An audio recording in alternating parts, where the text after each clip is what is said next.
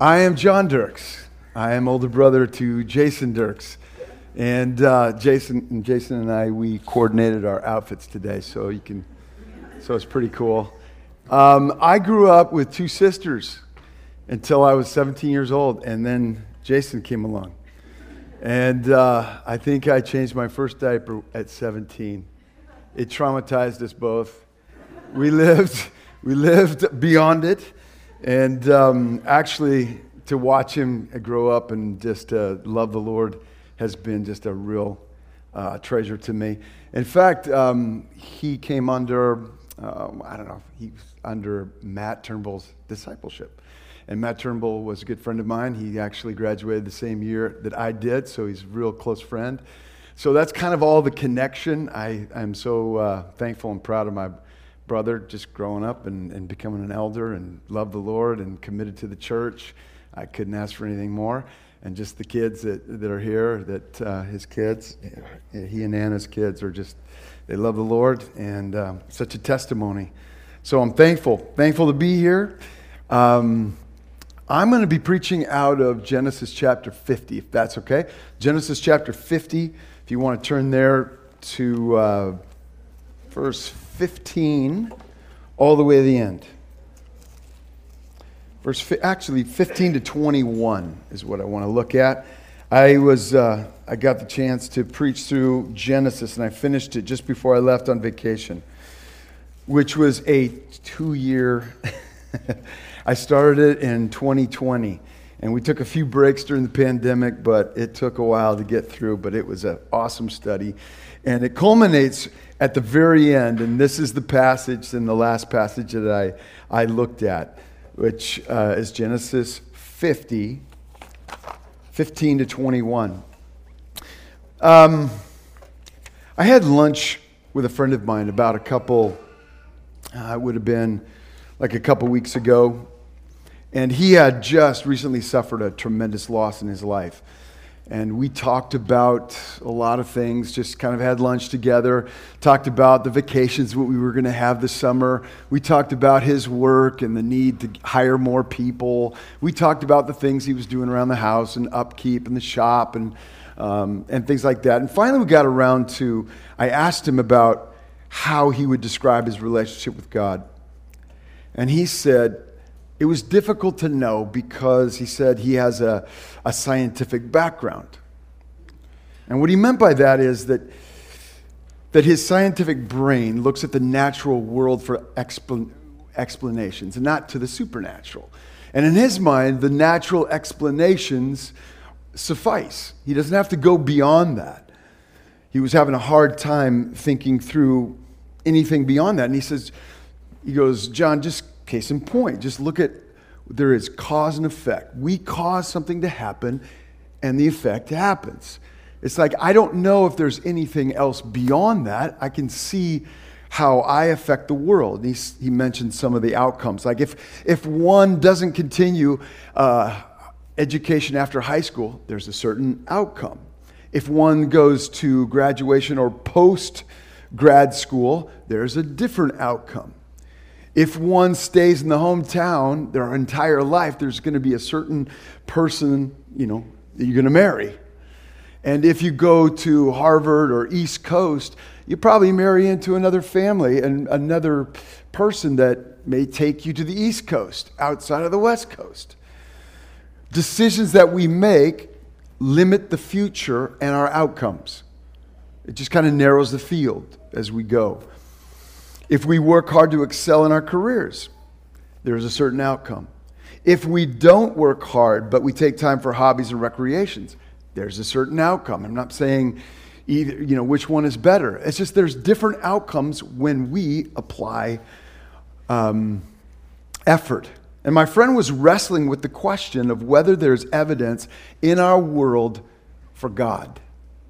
Is there any evidence? It is because he said it is clear that we alter the outcomes of our lives. It's, it seems like it's up to us. Is God out there orchestrating things? Because when the course of the river is altered by the falling of a, tr- falling of a tree, what do we, what do we, how do we explain that? Is it a random act or is it an act of God? Because what we observe is that life adapts around the falling of a tree. The river gets altered in its path because life finds a way in this world. If we say that God orchestrates all things in the world, what do we say when calamity strikes? Do we say it was God's will? Because if we say it's God's will, that means He is to blame for a lot of evil happening in the world. You see, this is kind of the problem of evil. That's where it comes up. And what is it? What is, what's the problem of evil? Well, if there's a good God and He's all powerful, why doesn't He do something about it? Why doesn't He put an end to evil? Why allow suffering? What good could possibly come from allowing evil to continue? But we have the same, we have to give some kind of explanation even if we think it's beyond our pay grade because life happens, right? We're going to give an explanation to our children. We're going to give an explanation to our spouses, to our friends when things happen. You know, all of life, we're trying to uh, go toward a purpose. We try to live our life toward pleasure. We work hard to avoid pain and suffering. But, you know, life happens because there is a lot of pain, there's chaos, and there's a lot of dull routine. Am I right? We have to find this steady pace in the midst of it all. But how we think about calamity in our life has a lot to do with our well being. How we are to process the evil done to us will affect our well being. And let me show you how Joseph processed the evil done to him. And that's the chapter we're looking at, the passage we're looking at. So let me read it for us before we go any further. When Joseph's brothers, starting with verse 15, when Joseph's brothers saw that their father was dead, they said, It may be that Joseph will hate us and pay us back for all the evil that, he, that we did to him. So they sent a message to Joseph saying, Your father gave this command before he died. Say to Joseph, Please forgive the transgressions of your brothers and their sin because they did evil to you. That was probably a lie. And now please forgive the transgression of your servants of the God of your father. Joseph wept when he spoke when they spoke to him. His brothers also came and fell down before him and said, "Behold, we are your servants." Joseph said to them, "Do not fear, for am I in the place of God? As for you, you meant evil against me, but God meant it for good to bring it about that many people would be kept alive as they are today. So do not fear. I will provide for you and your little ones. Thus, he comforted them and spoke kindly to them. Lord, as we open up your word, we pray, Father, that you would help this preacher to communicate what needs to be communicated, even in the manner in which it needs to be communicated. And I pray that you would open our hearts. And Father, that you would make for yourself a people set aside, holy, attractive to the city, adorning the gospel with our lives. Lord, as we go through this life and things don't work and they don't go as planned, how we understand these things, Lord, I pray that we would be able to come under you and be thankful and praise through all of the difficulty. We await for you to come back and make us perfect and whole, Lord. Until that time, Lord, I pray that you would just hold on to us and make us more like your Son, Jesus. Amen. So, what did Joseph mean? What did Joseph mean when he said, you meant it for evil, but God meant it for good. What did Joseph mean? That's point number one. Well, the brothers, you know, after dad died, Jacob, they were afraid that maybe Joseph was holding back, because remember, he was second in command in Egypt. Very powerful situation. And he could have done whatever he wanted to his brothers to get them back, but he held back. And they were thinking, well, it's because of dad. And so they come trembling before Joseph and they say, Please, you know, uh, dad told you to forgive. He wanted me to tell you that, which is probably not true. But when Joseph heard that, he wept. He wept. He cried. Why did he cry? Probably he was, it, it, it probably uh, brought back all the memories of hardship over the years, over the 22 years. And probably he loved the fact that all his family were together again. And the fact that his brothers would, would act like that probably brought him to tears. But after they said these things, they bowed again to Joseph, thus fulfilling those two dreams. Remember the two dreams that he had at 17 years old? The first dream was all of, all of the brothers had these sheaves, these stalks of wheat, and all the brothers' sheaves were bowing down to his. And then he has one about the stars and the moon, and they're all bowing down to him, and they were upset about that. And even Jacob, the father, said, Are we going to bow before you? What are you talking about? It's like, you don't have to tell us about these dreams. they weren't very happy about them. But what did the brothers hope for in that moment? They wanted forgiveness.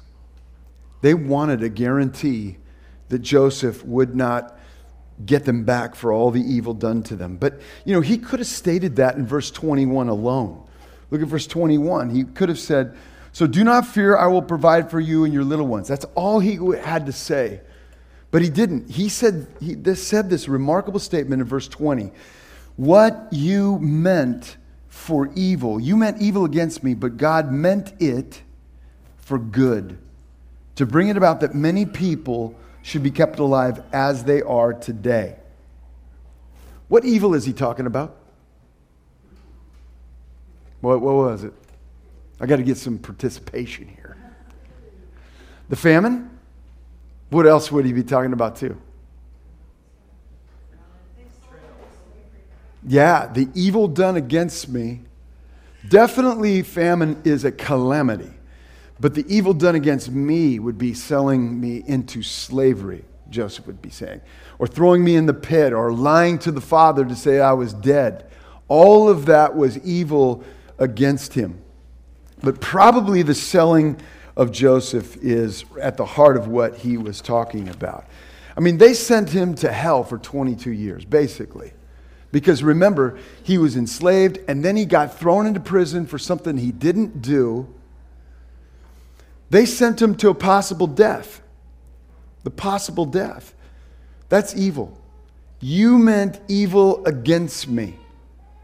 You know, the Hebrew word for meant is, can also be translated intended, purposed, planned. So let's put it together. What you meant, planned, intended for evil, God meant, planned, intended it for good. Same word, meant. And it's very clear in the Hebrew what it refers to, because it, if you remember your uh, grammar, you have um, you know, masculine, feminine, and neuter nouns. And this is in the feminine. It is in feminine. And so you go back to what's close by. Evil is what it's referring to. You meant it, evil, for good. God meant it, meaning evil, for good. That's a huge statement. Here's, here's how I would describe it two entities purposed, intended the same event selling Joseph into slavery. The brothers purposed him to be uh, sold into slavery. God purposed him to be sold into slavery for different reasons. For different reasons. The brothers wanted to get rid of Joseph, and God wanted it to save many lives. That's an amazing thing. God purposed, ordained, planned the selling of Joseph, an evil act carried out by evil brothers who wanted to sell Joseph. But there and there is no arm twisting. God is not twisting the arms of the brothers. They're doing exactly what they want to do. They want to get back at Joseph. But all, all of those actions were backing right into the plan of God. Unless you think that this is a strange take on this verse, I want to read Genesis chapter 45 when Joseph says the same things to his brothers. In verses 7 and 8 of chapter 45, he says, And God, listen to this, sent me, sent me?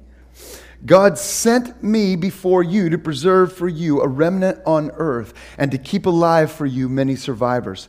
He keeps on going. So it was not you who sent me here, but God.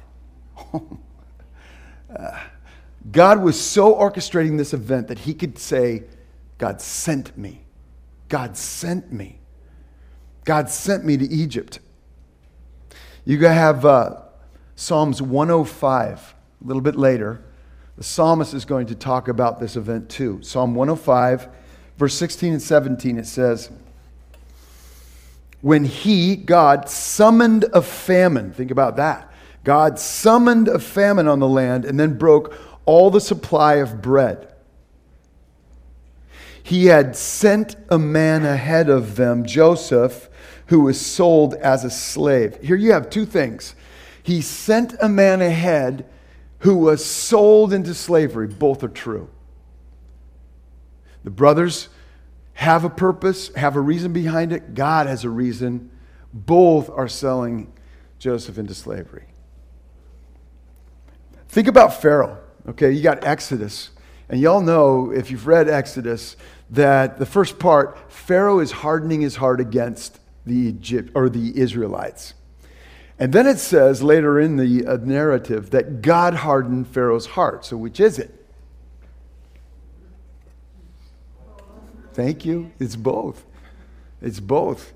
But they have different reasons for it, right? Pharaoh wants to just pulverize Israel, wants to punish them.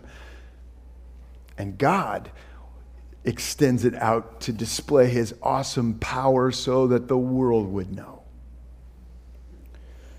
Go into the New Testament. Think about Paul and the thorn in his flesh in 2 Corinthians 12. Remember that? And, and he prays three times, please remove it. Because it was a hindrance, it seemed like, to the gospel spread.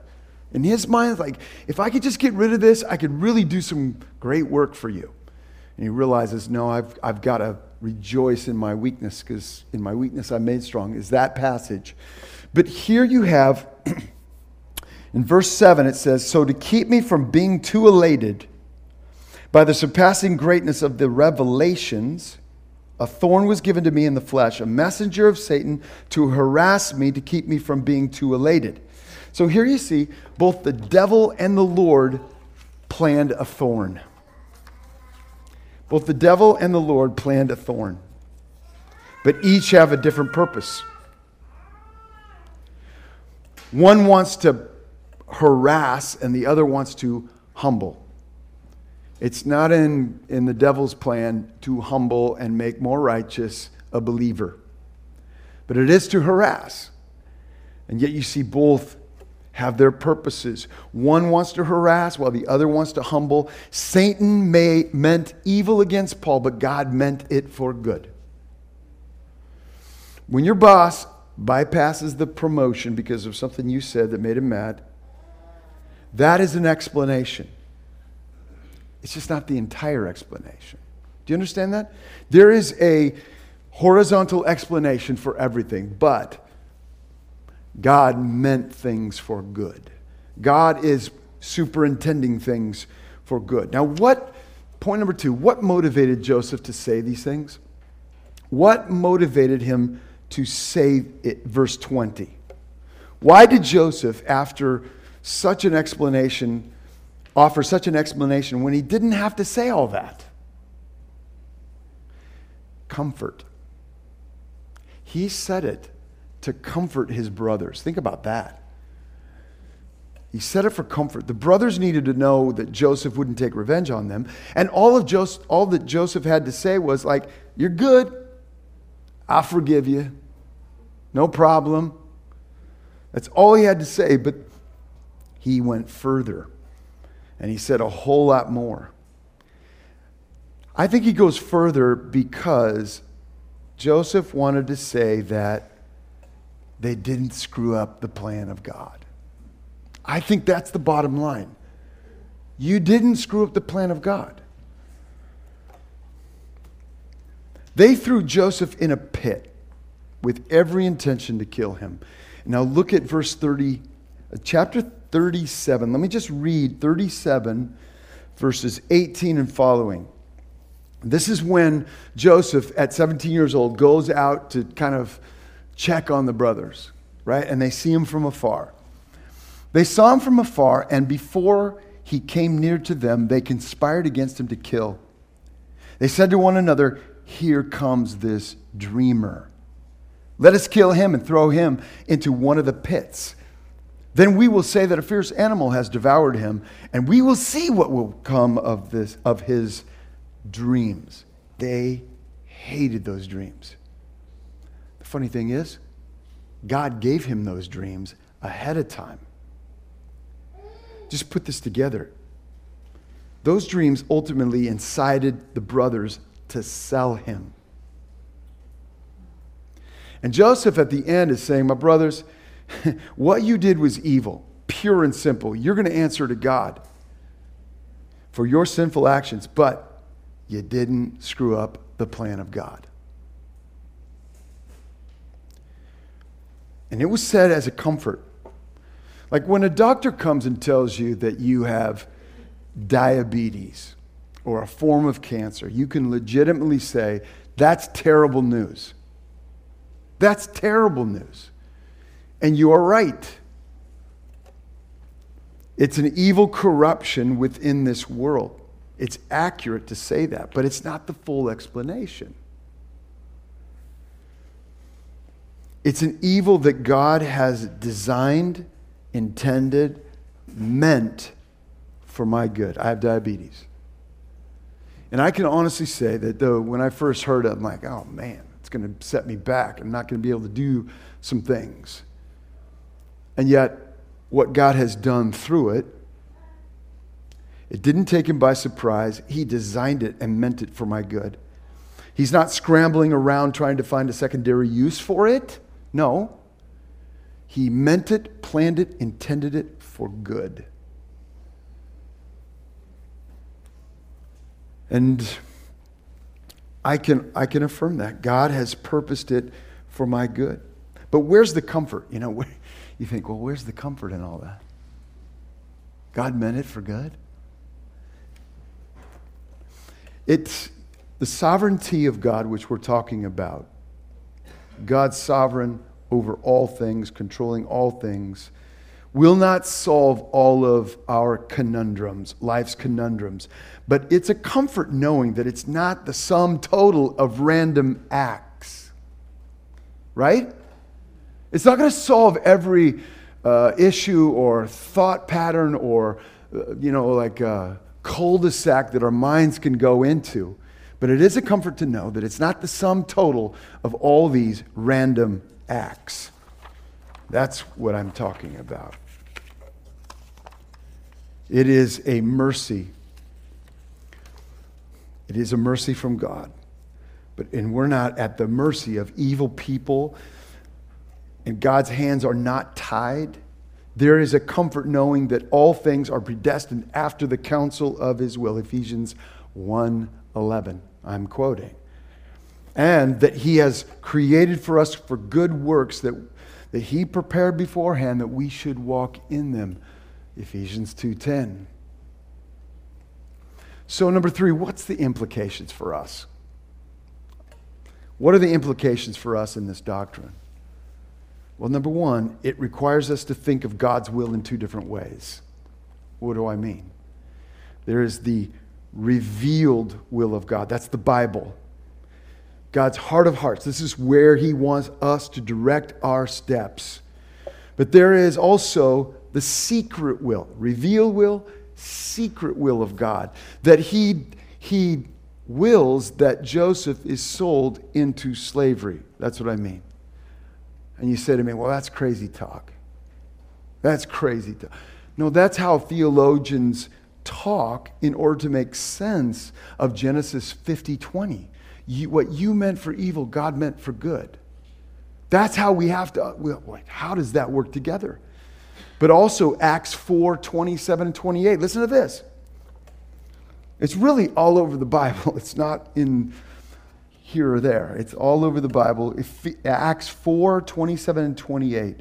For, so it's after Peter and John get out of um, custody and they go back to the people and they're in prayer. This is part of their prayer. It says, For truly in this city, Jerusalem, there were gathered together against your holy servant Jesus, who you anointed both Herod and Pontius Pilate, along with the Gentiles and the people of Israel, to do whatever your hand and your plan had predestined to take place. God predestined to put his son on the cross. So his revealed will would be that Herod and Pontius Pilate and the people of God and the Gentiles would bow before the Son of God. That is the revealed will of God. But the secret will of God is you got to get Jesus on the cross or our sins will not be forgiven. So he's got to, he's got to ordain all the sinful acts against his son in order that our sins would be covered. That's what I mean. His secret will is to orchestrate the events and the people to put his son on the cross. Again, it requires us to think of God, God's will in two different ways. Here's the second implication tragedy doesn't mean that God is against us. That's the easiest thing for us to think. When, especially when tragedy upon tragedy upon tragedy, when there's a string of them, you go, uh, you must be against me. But just think about Joseph's life. At any point, he would think, God, you must be against me. But when you know the full story, you can't say that, can you? He is always for his children. There were long stretches in Joseph's life where he couldn't see the purpose behind the evil done to him. Couldn't. Just think about it, he was in prison, you know, for a crime that he didn't commit. So he's in the darkest place. And it's like, anytime, God. Anytime. And in one moment, Herod gets a dream. Not Herod, Pharaoh gets a dream. and they summon Joseph. He thinks he's going to be in there for a long time, and in one day, it changes. It's, it's the hand of God. But God is for us. Tragedy does not mean God is against us. That's number two. Number three, God perfects us through the evil done to us. What people mean for evil, God means it for good. And you have to look at it that way. You got to open up your heart. You've got to open up your hands and think, Lord, what is it that you want to do in my life? Okay? You could do whatever it takes to get out of that conundrum or get out of that hard spot or, or get out of that job to get to another place. I think that's all right for us to do. But if you are stuck, you better say, Lord, whatever you want to teach me, I'm listening. I don't want to get old and bitter. I don't want to get upset and, and sidelined in your work. No, I want my heart to be open. I want my, my passions to run strong for you. Here's Joseph. The selling, God perfects us through the evil done to us. The selling of Joseph to slavery weaned Jacob, the father, off of his evil favoritism, right? He's, he's doing this favoritism, it wrecks the family. And selling Joseph starts to wean him away from his favoritism. It also gnaws on the conscience of the brothers to finally bring them to the knees. It strengthens J- Joseph's faith so that he, in the end, could say, What you meant for evil, God meant for good. That's strong faith. You try to say that. Doesn't matter what setback, what evil befalls you, God will perfect you. He will mature you through it. It was handpicked for your good. You believe that? There's no oops with God. There's no accidents. I think of all the setbacks that I've experienced as a, as a pastor. all the people that left my church, all the p- people who said things that really hurt, you know, and they happened more than once.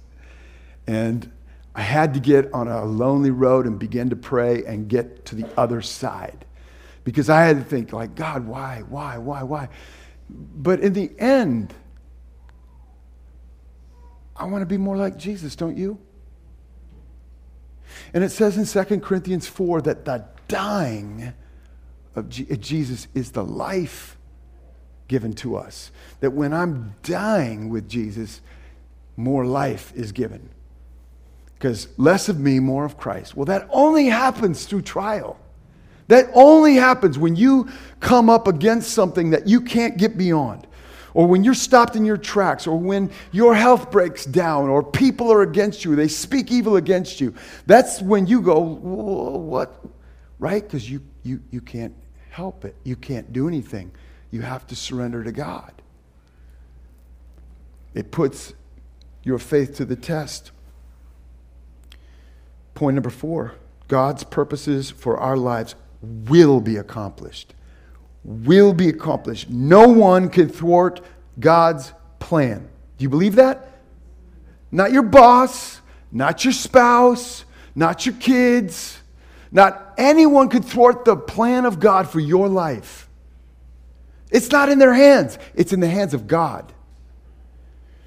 And He's going to use whatever setbacks you have, He's going to use it I'm in the hands of God, and no one can stop the purposes of God for me. Believe that. Finally, number five, all praise be to God in redemption. All praise be to God in redemption. Genesis chapter 3, the fall into sin, right? You see it. Marks the fall of the human race into sin. They were expelled from the Garden of Eden, and death ensued. And yet you have that what God spoke to the serpent in Genesis 3:15, it gives us a glimpse of gospel light. God says to the serpent, I will put enmity between you and the woman, and between your offspring and, and her offspring. He shall bruise your head, and you shall bruise his heel. What does that mean? The snake's attack at the heel of the woman is painful, but it's not mortal.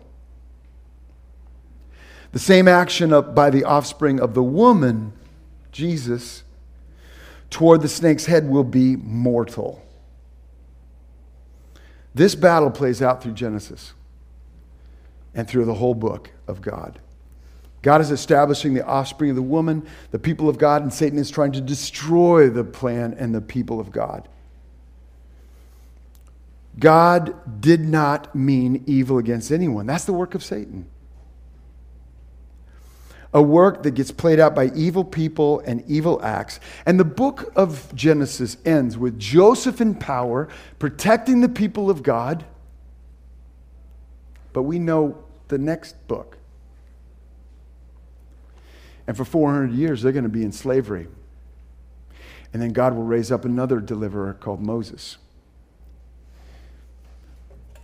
Any moment, it seems like the serpent is winning. But God has a purpose behind it all to save his people out of Egypt. And then it becomes like a template to understand salvation throughout the whole Bible. Because they look back at the Exodus as God's salvation, and even in the New Testament, it gives them a good picture of what Christ is going to do. 1400 years later, Jesus, the Son of God, enters into the world and he's rejected and put on a cross. It seems like the serpent is winning. But listen to John Piper when he comments about this. The gospel of our salvation was being accomplished through the evil of sinful men as they killed the Son of God. But random evil saves no one. This was not random. 700 years before, Isaiah had said, It was the will of the Lord to crush him. He has put him to grief. Isaiah 53:10 spoke of all this. This is not random evil, I'm still quoting, against Jesus. This is planned. This is salvation. What Satan meant for evil, God meant it for good to bring about that many people should be saved. I want you to bow your heads.